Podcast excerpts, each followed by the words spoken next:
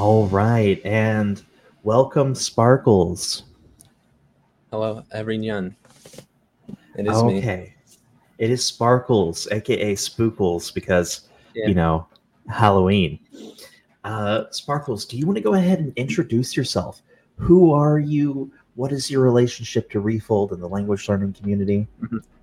Yeah, sure. I'm I'm Sparkles. I'm a moderator on the Refold JA server, on the Refold EN server, and on Refold Central. I'm mostly active on Refold JA. Not not so much recently. I've taken a little bit of a break from Discord. I'll come back soon. But um, but yeah, I've been. I started studying Japanese technically almost 10 years ago in 2014 as a freshman in high school. I started doing immersion right when I graduated high school in late 2018. Um, and and um, I managed to move to Japan with an engineering job. So here's my ID. It's a, this is the character that's in my um, all my profile pictures and stuff. So I figure I show proof that I am here. Perfect.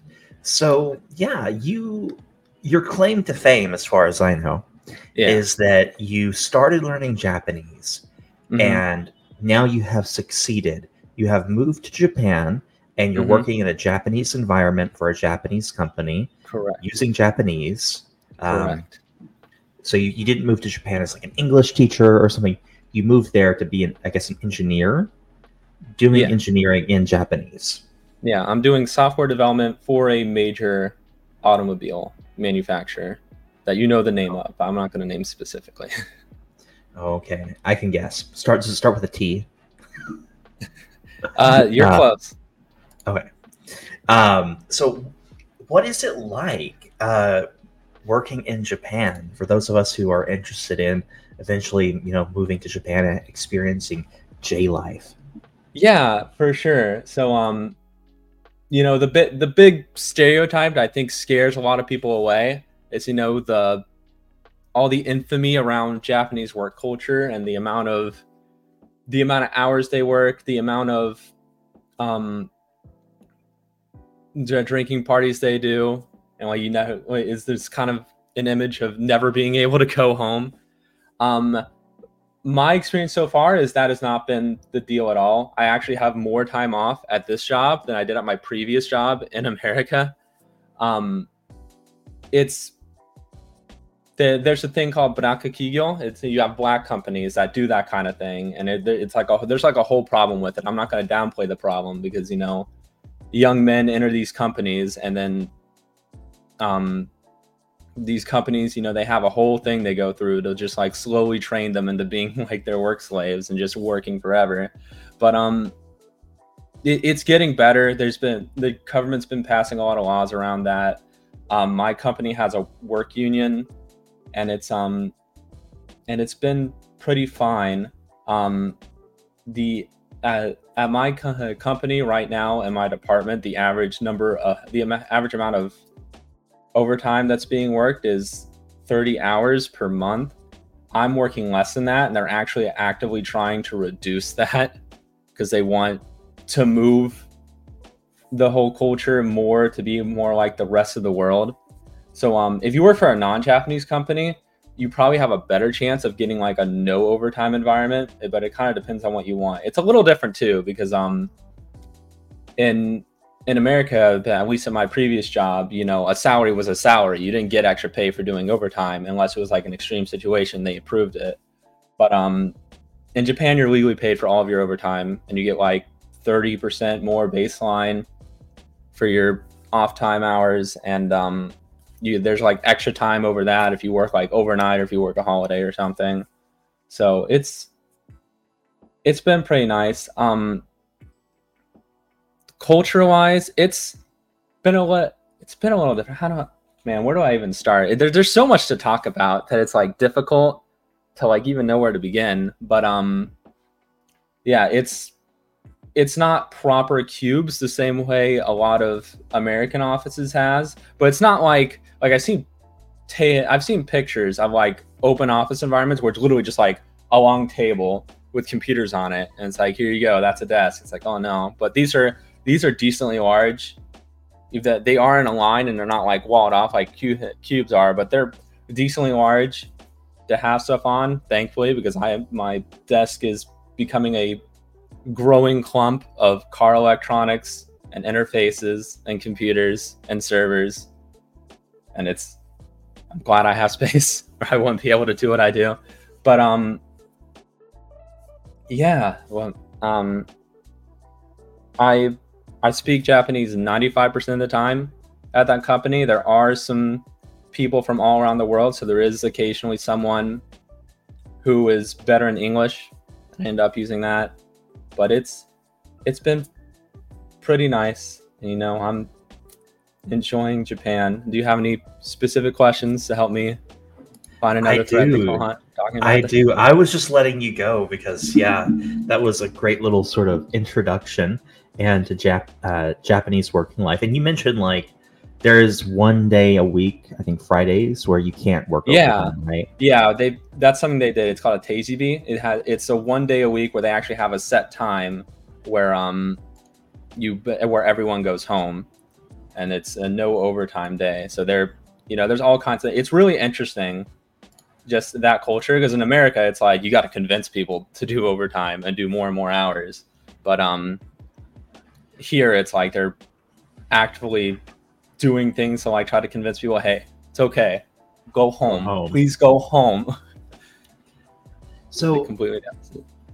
Yeah, you know, working for a Japanese company, I worked as a contractor doing English teaching for a Japanese company, um, one of the Mhm. big uh, conglomerates. You've probably heard of them. They do um, uh, JAV, they do English teaching, they do Okay. salon, they do pretty much everything, gaming.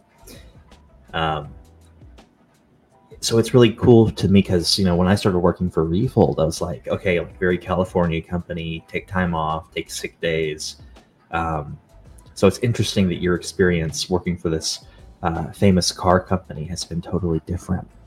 Yeah. Now, when it comes to like learning Japanese, did you feel that immersion actually prepared you for living and working in Japan? Mhm. Yeah, it certainly gets you the most important thing, which is being able to communicate with people. Um, whether or not it got me prepared for the cultural things, it's kind of hard to say. Like yes and no, because it's like, you know, I don't know. Like uh, most of the cultural things, I ended up learning at some point or another. But you know, it may have been from a YouTube video, it may have been from looking things up, it may have not be, you know, directly from immersion. But immersion, I think, is definitely a part of it. Um, yeah, I'm, I'm not sure. It's you know like there's a thing that a lot of Japanese do called sore, which is where they have like a specific like morning like workout, uh, work not workout, but like they do like morning stretches and stuff, and sometimes they yell. Well, there- there's like a whole bunch of like YouTube compilations of the Japanese companies doing weird like morning things. But uh, my my company doesn't have that. It's they just have a thing on the intercom that plays in the morning that just says, "Everyone get up, it's time to stretch," and no one does it. But um, Okay. Yeah. So Yeah. things like that, I somehow entered my mind at some point or another. But it's I, I don't know if I can attribute the credit to that directly to immersion or not. I think at some point it just comes down to having curiosity about the culture that you're interested in. Yeah, and that's what leads you to learning more about it. And of course, through immersion, that often I think makes you have more contact and learn more. But Sure. you know, it may not. It's probably not just an immersion thing, but I don't think it's So- something that most people will struggle with either. yeah, so immersion definitely introduced you to some of the cultural Mm-hmm. stuff. Language wise, how did you feel having to output? Yeah, Yeah, it's yeah. definitely interesting because um you know, studying Jap- Jap- Japanese in America, I only ever heard Japanese through my headphones, you know, or through like my car Common speakers. experience. Yeah, and um, I re- I only heard Japan before I moved here. I only heard Japanese actually being spoken by a person in front of me. You know, like a handful of times. Like it, you know, like obviously there was my teacher when I was in university. I took three semesters of ja- Japanese then, but you know that didn't. I didn't have a strong Japanese level at all coming out of that. Um, and I went to a Japan festival once that had a few Japanese people going around who were speaking, but other than that, I probably only had like an hour or two of like genuine like talking speaking japanese to someone in front of me experience before i came here and so um yeah i definitely feel like for me like listening has always been my weakest part. Like listening is the hardest part of japanese for me. You know like listening is even harder than output for me personally. Sometimes i feel like my outputs like almost outpacing my listening. Is just like just parsing things like understanding people when there's like a lot of background noise when the volume quality is not great, when it's low volume. You know, those are that I struggle a lot with that. And um yeah, that that, that definitely took some time to get used to. Like I kind of got here getting getting better and better at understanding the people in front of me so I don't have to ask them to repeat themselves so much. Understanding sure. like what the you know, like when when you get on the train, the conductor like speaks into the mic or on the bus, understanding that or like or even just like going down the street and like you know i can't always understand like conductors on mm-hmm. trains or on the bus yeah. English. yeah that's true. Well i don't really i have i well i've ridden the train in the english speaking world. I can't remember whether i understood them or not but it's not something you do commonly in america. For sure. Yeah and i definitely i've got some hearing loss so it's not yeah. the easiest thing for me even in my native language. Yeah i have a i have a little bit too. I have a chronic tinnitus problem in my left ear. It's always ringing and i have a slight amount of hearing loss in it. So that, that that's also a weakness. I think potentially okay. my adhd like leads to like audio processing problems. I'm not sure. But for yeah, me there's something called more of a audio gating sound gating. There's a, there's a whole science behind like behind how we hear sound and process it. So interesting. So you feel like what's harder than output is listening for you. Yeah, for me, for sure. But it's it's definitely gotten better slowly but surely. You know, like no matter how much challenge may you may have personally for approaching a language, it's just a matter of putting more time in. And I think for most people, for each activity, we can overcome it. It's been three months since I've gotten here. I already feel like things are so much better. I'm not, you know, like I'm not struggling anywhere near as much to just understand people day to day. You know, I can, for the most part, understand the trains and the buses now, not perfectly, but both, but certainly enough to get any information I need. And, um, and yeah. All right. And when it came to actually like doing your immersion, mm-hmm. how did you prep yourself for the output? Because that's something I see a lot in the Discord servers where people where they the they don't organically start outputting the way that we would have expected two years ago when Refold first started, you know? Mm-hmm. Um, so how was that for you making that output transition? Were you able to do it organically? Did you have to practice? What happened? It it took me a while because um you know for me it wasn't just a struggle of the, the learning to output. I have i have a lot of uh, social anxiety anxiety problems and like two years ago that was particularly bad. And um for me i actually had to start with just getting used to talking with people i don't know in english again. That's actually the very reason i started speaking on refold ja so much because it was just like I was at a point where, you know, even just putting a message in a Discord server I've never posted in was something that like took courage and I had to like build myself up to do. Like I would like at that point I was I was in a place where like I would play Yu-Gi-Oh! Duel Links and you'd go into a game and you can't talk to each other, but you can do like character emotes with each other.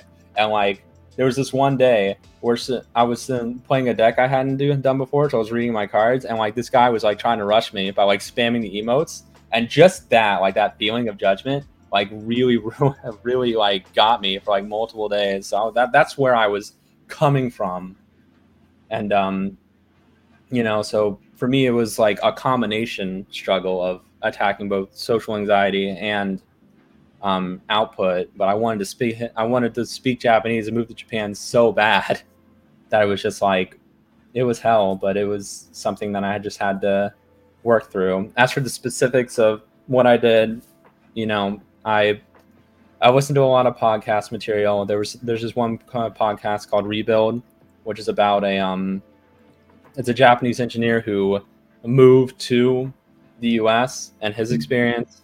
So that's it was a it, that's certainly yeah, it's like a perfect podcast for me because it's someone speaking Japanese doing the opposite thing that I did. Um, counterpart. Yeah, yeah, exactly. Um, and yeah, I, I, did I did that, and I just kind of slowly built myself up to talking so, with people online, finding avenues to do it. What worked for me pretty well specifically is just going into like Discords based around games, because in the Japanese speaking world, there's a lot of people who go in the Discord servers like that, and they don't do mic either because you know they don't have one, or they live in like an, a, a small apartment with really thin walls, so they can't really speak loudly. So they're just muted all the time and they only t- and they only use text. So i don't have any i didn't have any problem just jumping into a discord call that way and writing what i was comfortable with and speaking what i was comfortable with and just doing what i could and you know everyone was very i didn't have any problems with you know facing anybody like you know like being how do I, like like uh, who didn't want me around because it was just like, "Huh, why you can't speak Japanese? Well, go away." Like, uh, I didn't have any problem with that. Everyone was very welcoming. Everyone was very nice. Japanese people in general are pretty nice, I think, compared to Americans.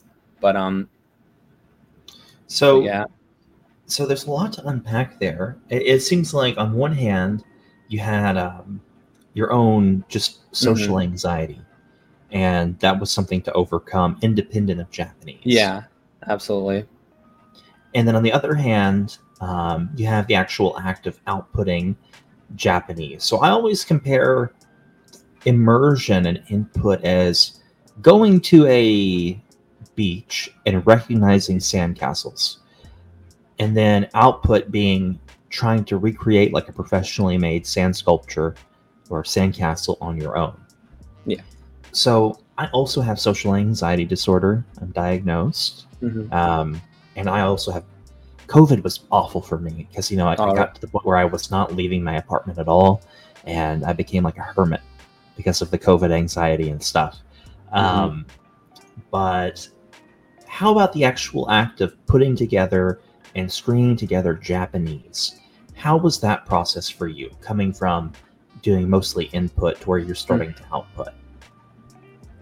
the process of actually putting Japanese together. For the most part, it's just a matter of um, relying on your instincts and having to trust yourself. I think because like it's really easy to just like not you know refuse to say anything because you're not you're not 100% sure what you're saying is perfect but most of the time people are going to understand you and um you know goodness i'm not it's difficult to find like specific advice about that because it really is just a matter of just output more. And when you have a lot of input, you know, when you say something that's really right, you know, and the person you're talking to like understands what you're saying immediately, you know, that those are the moments where like you have like that strong positive feedback, both from, you know, your your input level giving you that positive feedback of like that sounds like a Japanese that my that just came out of my mouth, and also you know the external feedback of like okay they clearly understood exactly what I was trying to say, so you know everything I think everything about you know immersion learning it, it really is just those feedback loops with the with input, you know, the positive feedback is, oh, I understood what they said, or I understood what mostly what they said, and you keep and you just get more input. And you, you go go through that way. Output's just kind of the same way. I think it's just a matter of doing it, and it's really hard to begin with. In the same way that um, you know, one of the biggest places people try has struggled to get over the hurdle of stage one when you just don't understand anything yet, and you know, it's it's discouraging and it's not interesting and it's just hard to get over. they're short of this, you'll, I think, I think everyone to at least some extent has that same struggle and output where you have that ex- that initial thing to get over, you know, just to get like to the point where you can uh, you can mostly function, and um, it varies person to person. But you know, you also add on to the fact that like, you know, when you fail an input, when you don't understand something, you know, it's just you in your room, it's whatever. But when you're but an output, there's actually another human being involved, and it's and you know when you mess up, it's it's embarrassing, and you feel like you're you know, like you're troubling someone else. So it, it that definitely adds to the difficulty of the whole thing, but it's just I don't know. I don't think there's anything to do other than just do more just of it, it. try to find way That- find ways. that to seems to be the But- that seems to be the common thread that I'm taking from everything Mhm. you've said is if you're struggling, just do more of it. yeah. I guess If you're so. struggling with listening, listen more. If you're struggling with speaking, speak more. Mhm. So that seems to be the common thread. Um, yeah, and did you do anything like in your, you know, output can be done with people. That's like Mhm. the typical sort of way of doing it. But a lot of refolders, even like um, the official like coaching curriculum, we recommend outputting by yourself. You know, Yeah. like uh, uh, practicing shadowing and chorusing and practicing, you know, uh, journaling, practicing monologuing. Did you do anything like that, or did you just jump straight into output Mhm. with uh, like natives? Yeah, I monologued us. I, I monologued with myself every day when I showered, and um, I did a lot of times where I would record myself just speak, just speaking. Most of the time, I didn't listen back to the recording because for me, it was more the point of um, just putting a topic in front of me to speak about and just doing my best to speak about it. And you know, the judgment wasn't whether I was pronouncing it perfectly or anything. It was just the fact that I could speak. And in hindsight, part of me feels like, you know, I don't think it was no gains from that output, but um, I think the largest contribution to that was just like, you know, the confidence it gives you because it's just like, okay, I was in, I put up this topic, I just let myself speak Japanese, and I managed to go for like a half hour. So, I guess I can speak Japanese. It's just a matter of um, doing that same thing in front of natives and learning to enjoy it. You know, so. And do you enjoy output now? Do you just enjoy having conversations in Japanese? I certainly enjoy talking to my friends. I don't think I was ever the kind of person who just enjoys talking, Talking a lot in general. Yeah, just for the sake of it. I ta- I enjoy talking to people that I find interesting and that I'm and that I have an affiliation with, like I have an affinity for. So um yeah. Were there any like shocks or surprises when it came to outputting face to face versus outputting over Discord chats? Uh, there's some small things here and there, just like, you know, just like greetings that, like, you know, once I experienced in the real world, I felt like I cl- clicked in me in a way I didn't know before. Little things like that. I wouldn't say there was anything super, like, absolutely major, but All right, so let's shift gears here and back on actually getting employed in Japan. mhm. Um, what can you tell us about that? So, did you need to pass a test uh, for your visa? Uh, how was the whole process of applying for a job? Uh, things like that. So um the pro so the process for me was I got hired but I got hired. They sent me the hiring notice, I accepted, I accepted it, and then they referred me to a lawyer. And I messaged the lawyer over email. He sent me a bunch of stuff to sign and I sent that I sent that back along with a whole bunch of documents I needed to send him. And um I know he and he contacted my company on the other end and got whatever he needed from them and then he put into and, and then he put in the application like the japanese immigration bureau and um that and in four to five months i had what's called a certificate of eligibility the zaidu skaksul neso and um the certificate of elig- eligibility for what i have it requires a four year degree most of the time. I think there are other ways to get it. I think I think there's certain certifications they'll accept. There's and um, you know, it's pre- it might vary from field to field. In my particular case, it like like if if you want to do what I do, you want to go be an engineer. You know, chances are you're probably going to need a four year degree.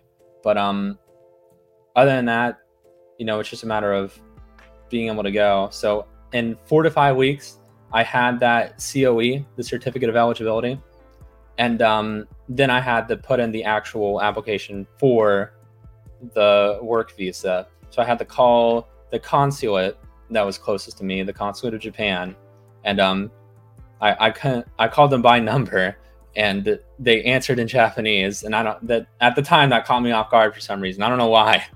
It was just like calling a U.S. number and hearing Japanese, but um, I got through that, and I had to mail them, you know, proof of where I lived and a whole bunch of stuff, and the and the and the filled out application, a copy of my COE, and my passport. I actually had to take my actual passport and put it in you know in a USPS like express envelope and send it off, which was super uncomfortable.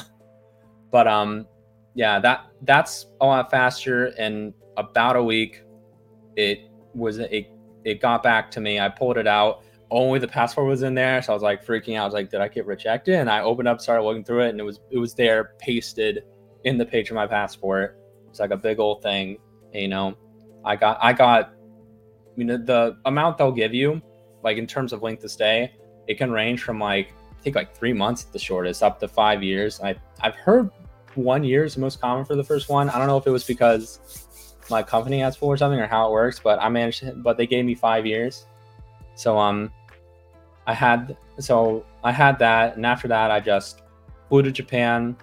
On the line through, I showed them my visa. They asked for a, my COE. I gave them my this time my actual original copy of my COE, and then they gave me the the Zaidu Kado, the immigration card, the little plastic thing that's in my wallet right now.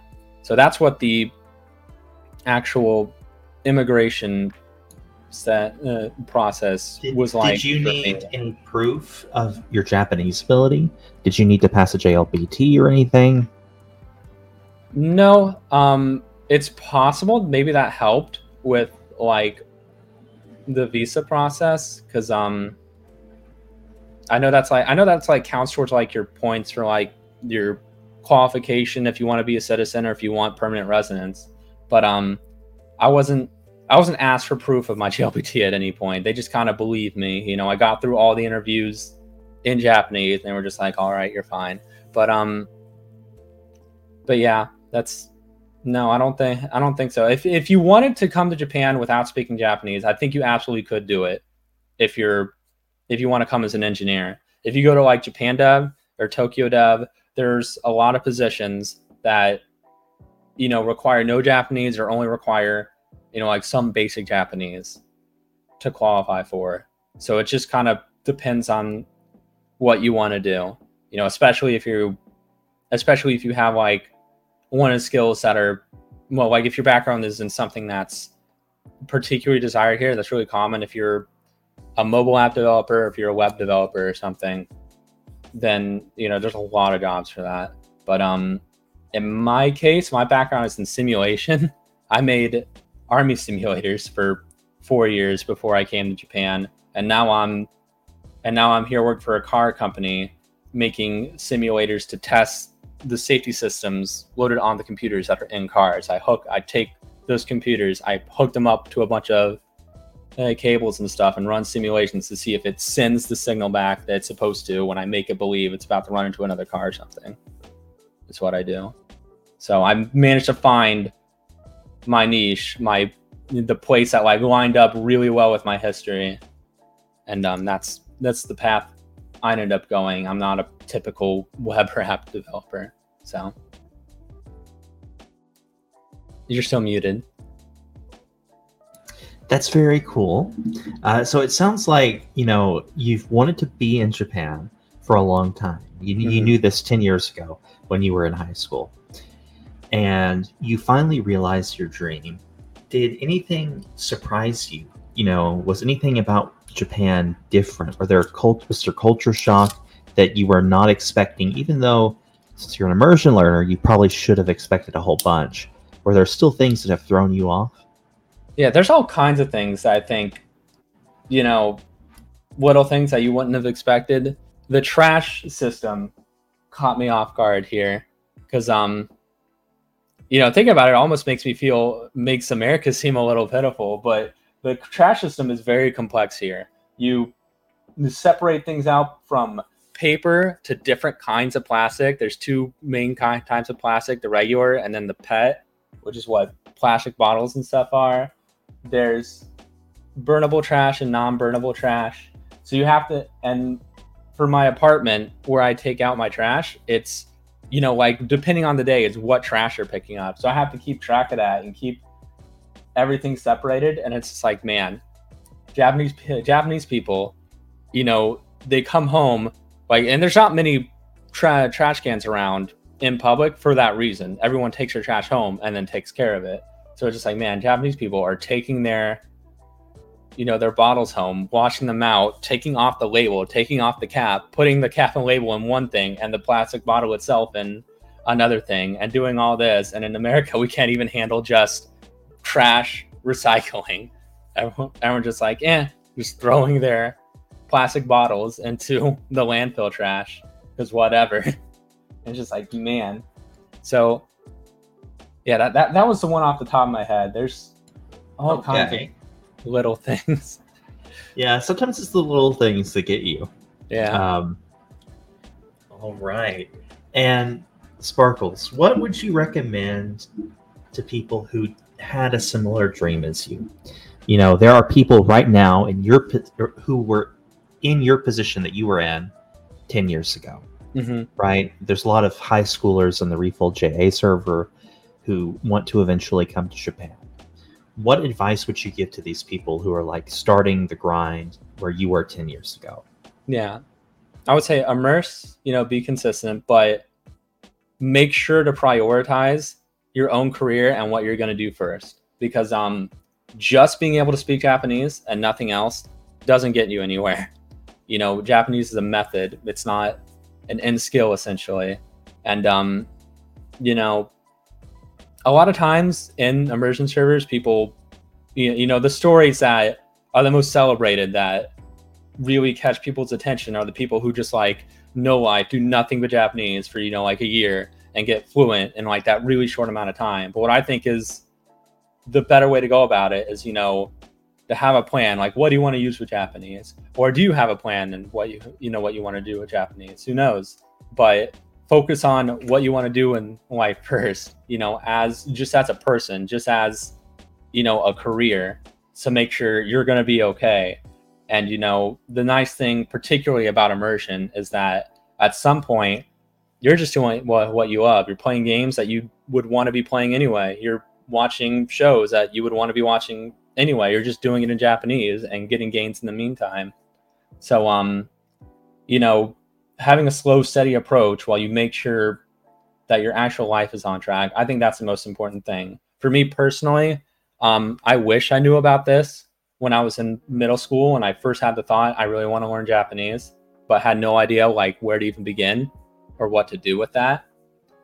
But um, you know, at the end of the day, it worked out. I because I got through college, I got got a job and started a career, and over four years of working full time, I managed to get the Japanese level I have, and managed to get this what I think is a pretty neat job over here and worked it out. So, you know, it's not on a lot of levels, it's not just, you know, can you speak Japanese? So that's that's what I would say. You know, I think that's a pretty common piece of advice that we hear from more grizzled uh, immersion learners is Mhm. that you need a skill beyond speaking the language. You Mhm. know, speaking your target language is not in and of itself an in skill. Um, very interesting. Yeah, I don't know. I got to tell you, that's uh, that's a pretty cool story, though. I like, I'm I'm impressed. Just the whole journey from being a high schooler interested to building your career and learning Japanese at the same time, and now you're doing a cool job, something that you love in Japan. Uh, sounds like you you made it. Yeah, you know? yeah, it's been it's been crazy. Like just just the fact is like, huh, I did it. Like last year, like I was, you know, well, I quit my last company because um, I was like for a lot of reasons. I, I was really dissatisfied with the workplace in general, but also there was a lot of overtime, and I felt like I could was I was unable to really like put time towards achieve my dream and coming here. So I just I took a big risk and I, ju- I just quit without an next job and just lived at my grandma's just focusing on Japanese and focusing on trying to get a job here. And it took me like between the break and the focusing specifically on getting myself ready to start doing the job, job search in Japanese and then doing it and finding something that I really liked. It took like a year. And, you know, last year when I was like in the middle of this, it was just like, man, am I gonna make it? Like, is this gonna be okay? Like, it was just like, it was really scary. It was just like, I may, I may be taking a year off from work and putting this job in my, this gap in my over in my career that I got to overcome just to gain nothing. But it all, it all worked out, and I got here, and you know, it, it's amazing. So, it like on some level, it's not even just the fact that I got here; it's the fact that like I set this big thing to do for myself and I managed to do it. So, you know, on some level, I think, you know, that that's kind of what life is, you know, like, because uh, like there isn't much real financial or career, you know, motivation to learn Japanese and go to Japan. You're not going to make more money doing that. But, um, you know, it's just, it's just something that you personally want and you shoot for and you, and you grab it I am in awe, Sparkles. I gotta say, I'm in awe. you know, the fact that you set this your mind to this when you were still in school, when you were a young person, and you finally have attained it all these years later. That's really cool. That's really Thank cool. So Lord much. knows, yeah. yeah, Lord knows, I change my opinion all the time, and having such a long trajectory and then nailing yeah. it well, it's, just it was it's wholesome. It's impressive. It's something it's that um evolved over time. Um, when I was in the the original reason I started studying Japanese properly in college was um there was this thing called we we had this international engineering minor where you take a few years of a foreign language, you go study engineering for a semester or two in the country of that language just as an exchange student and you take a couple cultural classes too, and you get a minor out of it. Um, and I wanted to do uh, Japan, and um, the college that they that they was set up for this was um was Saitama University, and um, they did not offer any engineering classes in English. It was all Japanese, and everyone who went before me, as I was taking these classes and getting ready, were all you know they all failed and came back because they couldn't they couldn't do engineering classes in Japanese, and so they told me I, I wasn't going to be able to go, and I was I was devastated, and um, you know, it was from there that I was just like I, I don't know what, you know, I decided I want to go to Japan, and I don't want to go as a tourist. I want to go and like really experience it, and I decided I decided that, but I didn't have like any kind of plan to like know like what exactly I was going to do, and that just kind of shaped up and became what it is today over the years. So, so what advice would you give yourself um, if you were talking to, say, college age you? Uh, well, I tell them I, I tell them to immerse more for sure. I tell them read more. Um, you know, back then I didn't. I just didn't know about immersion. All I knew was, you know, I just looked up a bunch of grammar things online. I did follow a few people on Japanese Twitter, and you know I would just do my best to read that. Um, the thing that the the thing that oh, how do I put it? so during the, I did two things for I did two things that were like really immersion when I when I was still in college, I read through all of JoJo Part Five in Japanese because um back then there was uh there was notoriety the, the the JoJo Part Five English translations. This was when there wasn't an anime yet; it was only a manga. Were known for not being great. So I was like, you know what? I'm just gonna shoot for it and try to read it in Japanese. And you know, it was a slow and agonizing process for me back then because I was j- essentially just doing it intensive at, at a really low level, just looking up everything and just doing my best.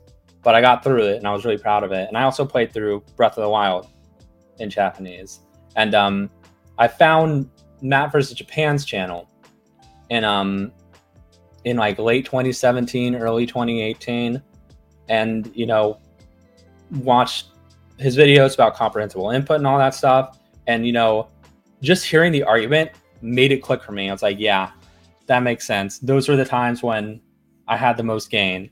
I think this is definitely what I need to do. But at the time, I was in my last year of university, and I was and senior design was making me cry. So I had to I had to figure that out first. So I learned what it was, and I focused on just let's just get through school. And then a year later, as soon as I graduated, I was like, all right, all my devices and everything, everything's Japanese now. We're gonna do this. And four years later, I got here. So Perfect. That's an awesome story. Um, and you know, now that you work in in Japanese, did you have to like? We talk about domains all the time in Refold. Mm-hmm. Did you ever have to do like the office domain?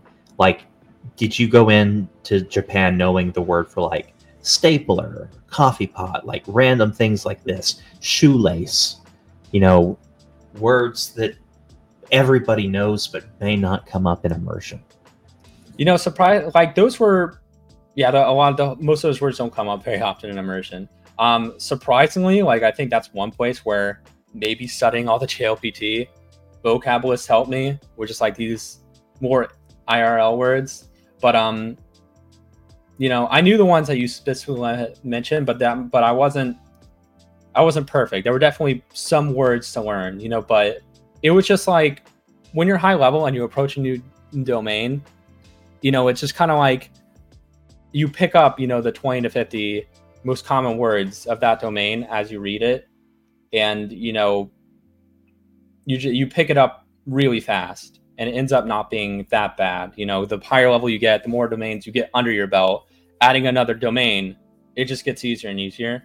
So when i started working here yeah that there absolutely was that. There was like 20 to 50 words i just kind of had to that i had to learn but i didn't have any problem just picking it up on the spot for the most part. You know it all made it all kind of made sense, especially with kanji. Kanji makes everything a lot easier because it's like that's like like one of the words like shuho, which is like your weekly report.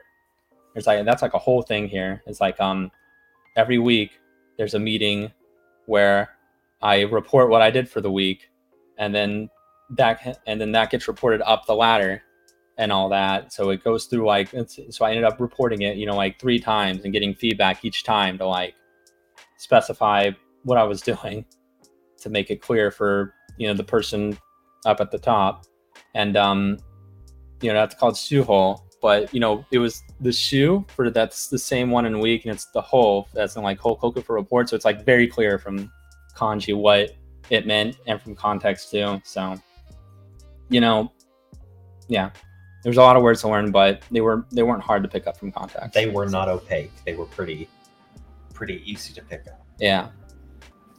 Oh right. Yeah. I can't even imagine, you know? I can't even imagine. But uh, Sparkles, we're nearing the end of our hour together. Is there anything that we have not discussed that you wanted to talk about on the podcast? Um, not sure. I didn't. The stage about- is yeah, the stage is yours. I didn't really consider that. Um, man, I can't think of anything now.